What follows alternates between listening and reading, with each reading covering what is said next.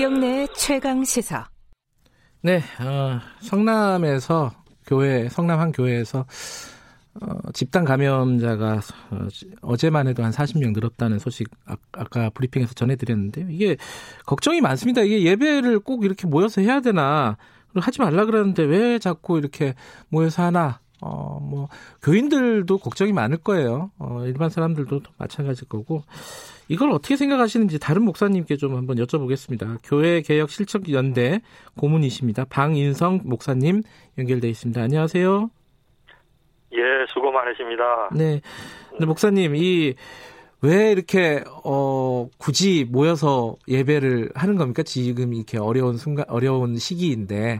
어. 아, 정말 참 걱정입니다. 네. 그 사실 정치권과 정부는 어, 최대한으로 우리 종교계를 존중해서 네. 강제로 하지 않고 예배 자제를 좀 부탁하고 권면하고 있는데 네.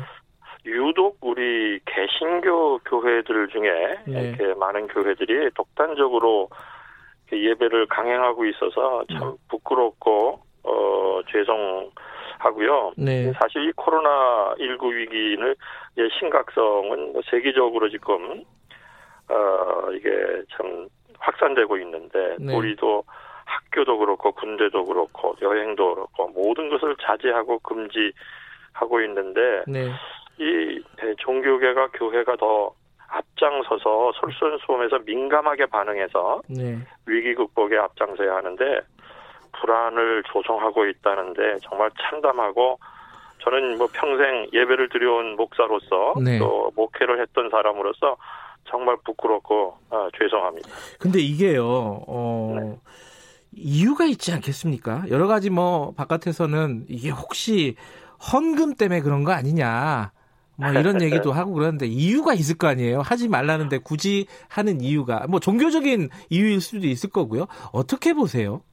네, 뭐, 뭐, 예배나, 또 뭐, 미사나, 또 네. 불교의 예불, 뭐, 이거 다 굉장히 중요한 우리 그 종교 어, 단체의 것이죠. 네.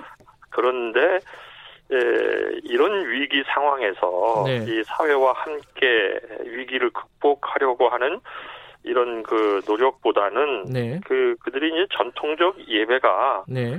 에, 마치 이제 그 교회의 전부인 양, 네. 또 예배를 드리지 않으면 교회의 정체성이 무너지는 것 같은 이러한 그 천박한 신앙이나 그럴까요? 음. 또는 왜곡된 그런 에, 그 신학의 모습이 있고요. 음.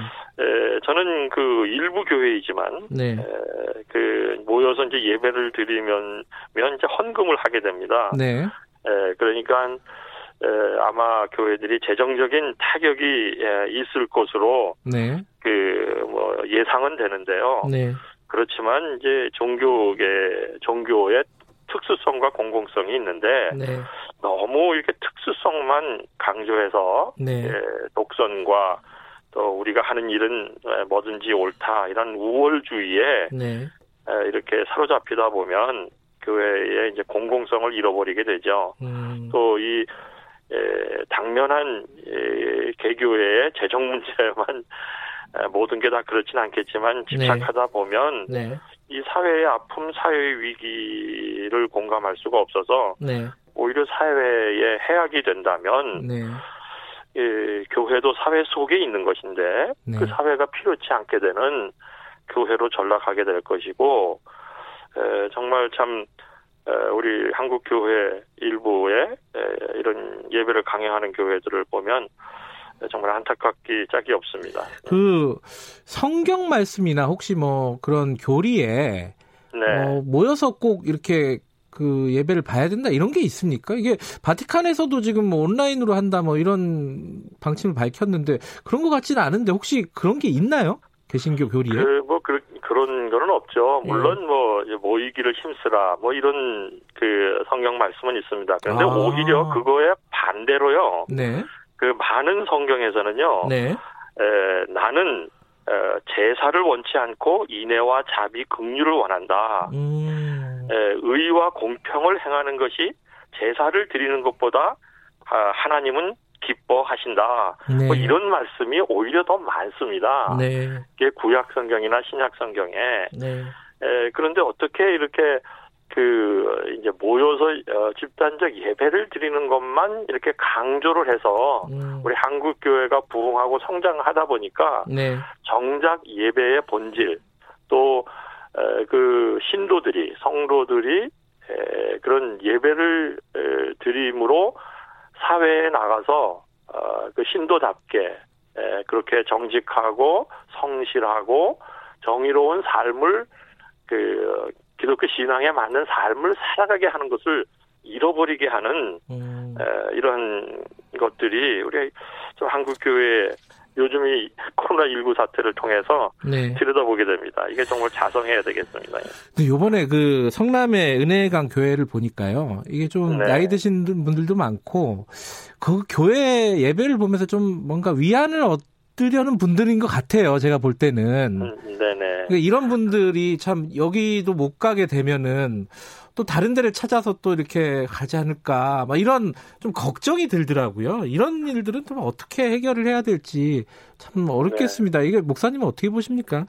이게 이제 그 은혜 강교회는 약간 특수 특별한 교회이긴 합니다. 제가 네. 좀 간접적으로 어, 그 듣는 아는 네. 것으로서는 여기 이제 그 치유 사역을 좀 많이 합니다. 네. 어려운 신분이나 환자들이나 네. 아, 또 뭐 그 심신에 여러 가지 힘드신 분들이 와서 네. 어, 그 신앙으로 또는 기도로 또 안수로 이렇게 고친다라는 이러한 음, 그 소문이 있는 예, 교회이죠. 어, 물론 뭐 신앙의 세계에서는 필요한 영역이기는 하지만 네. 자칫 에, 이렇게 에, 그런 그 이제 신앙의 세계의 몰두 신비적인 영역 뭐 이런 데서만 하다 보면 에, 그 하나님께서 우리 인간에게 주신 지혜로 의료가 우리 뭐 세계적으로 이렇게 발전이 돼서 네. 얼마나 에, 우리가 건강한 삶을 살 수 있는데 이것도 하나님의 은혜거든요. 네. 이것도 하나님께서 주, 어, 그 치유해 주시는 아, 이러한 길인데 이런 걸 무시하게 되고 네. 어 이제 신앙의 영역에만 예 그 특별한 영역에만 집중하다 보면 음. 참 힘들게 되죠. 음. 에, 저는 어, 자칫 이러다가 이게 상식적인 수준도 어, 이렇게 무너지게 되고 네. 비상식적으로 전락하게 되면 오히려 그렇게 위로를 받으려고 오셨던 분들, 에, 치유를 받으려고 오셨던 분들이 더 좌절감과 절망감과 모든 것을 잃어버릴 수 있습니다. 음. 오히려 좀 에, 그렇게 좀 힘들고 어려운 분들에게 네. 더그 어, 객관적인 네. 에, 그리고 우리가 이 사회에서 또 의료에서 또 함께 치유를 받으면서도 신앙의 음. 영역에서도 어, 그 심리적으로나 또 믿음으로 도움을 받을 수 있는 이런 것들을 좀 적극 우리 그 목회자들이 네. 함께 가야 되는데 이제 뭐 마치 의료진에 가서 고치는 것은 네, 인간적인 네. 것이고 또 기도해서 하는 것은 뭐 이거 아주 하나님의 특별한 역사다 이렇게 생각하는 것은 약간 좀 알겠습니다. 예, 힘들죠. 그 예, 예. 교회 꼭 가고 싶은 분들이 있을 거 아닙니까? 신자들 신자분들 중에 한 말씀 해주신다면요 간단하게. 예.